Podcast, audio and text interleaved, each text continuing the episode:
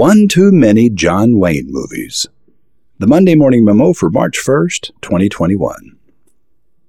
Hollywood has been feeding us romanticized history ever since Birth of a Nation splattered across the silver screen in 1915.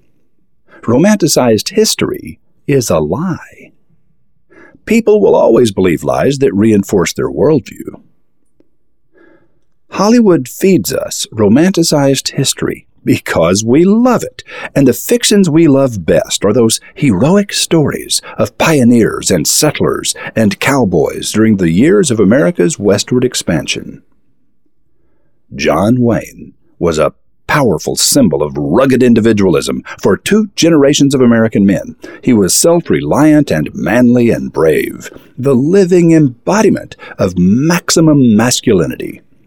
There was no woman in distress he could not save, no wilderness he could not tame, no fight he could not win. His real name was Marion Morrison, and he grew up in Southern California. According to Wikipedia, quote, he lost a football scholarship to the University of Southern California as a result of a body surfing accident and began working for the Fox Film Corporation. It was John Ford's Stagecoach in 1939 that made Wayne a mainstream star, and he starred in 142 motion pictures altogether. According to one biographer, John Wayne personified for millions the nation's frontier heritage. End quote. Thank you, Wikipedia. The real world Americans who traveled westward in the hope of finding a better life were, for the most part, poor people with nothing to lose. With few tools and no resources, they improvised as best they could. They endured painful hunger, parching thirst, desperate cold, raging disease, and the untimely death of people they loved.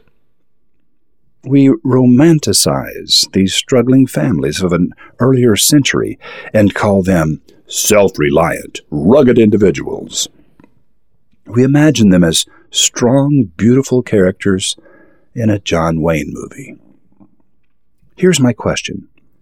When you scrape the Hollywood glitter off these people and see them real, was their resourcefulness an expression of exuberant confidence?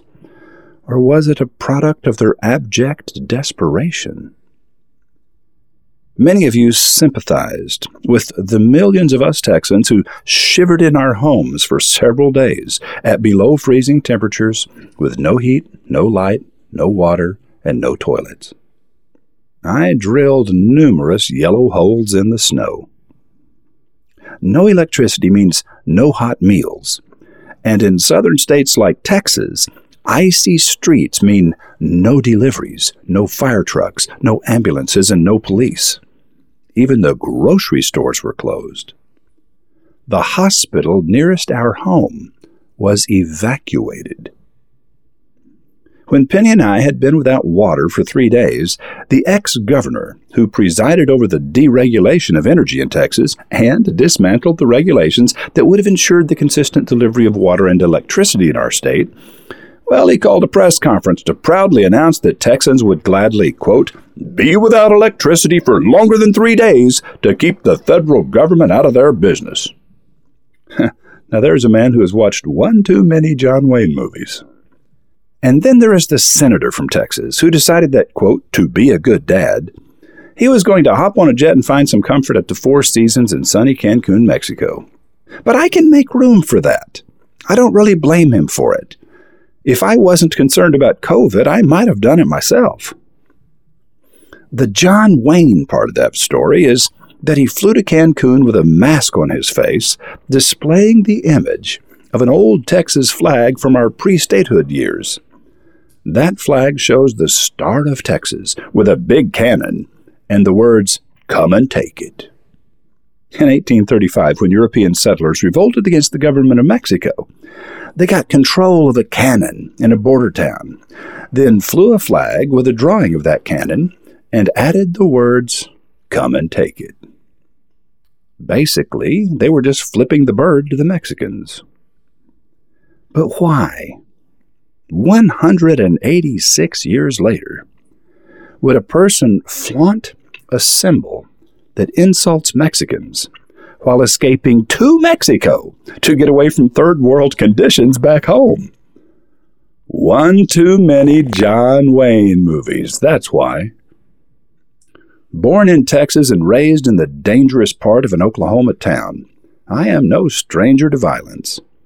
My willingness to embrace it when it presents itself is alarming to most of my friends. So please don't think you can write me off as an effete little man who needs to be sheltered from the harsh realities of life. I have all this on my mind today because of a quote in the February 15th Monday Morning Memo from John McCain, a man who was everything Marion Morrison pretended to be. War is awful. Nothing, not the valor with which it is fought, nor the nobility of the cause it serves, can glorify war. War is wretched beyond description, and only a fool or a fraud could sentimentalize its cruel reality. Whatever is won in war, it is loss the veteran remembers. John McCain. McCain's statement has been rattling around in my head for the past two weeks. I agree with him completely. There is nothing glorious, nothing honorable, nothing virtuous about hardship, pain, and suffering. Only a fool or a fraud could sentimentalize its cruel reality. Men who have been engaged in face to face mortal combat almost never spout tough guy platitudes. They leave the swaggering talk to those posturing, posing men who have watched one too many John Wayne movies. Roy H. Williams. The landing of the Perseverance rover on Mars has reignited the public's interest in space exploration and associated business opportunities. Christine Noby, an educator and a space enthusiast, has been dreaming about conducting classes on the moon or on Mars her whole life. When roving reporter Rotbart caught up with Christine in September 2018, the two of them discussed the coming age of entrepreneurs in space and the possibilities for small businesses to participate in the push to the stars. Listen in as two space buffs explore out of this world business opportunities. MondayMorningRadio.com.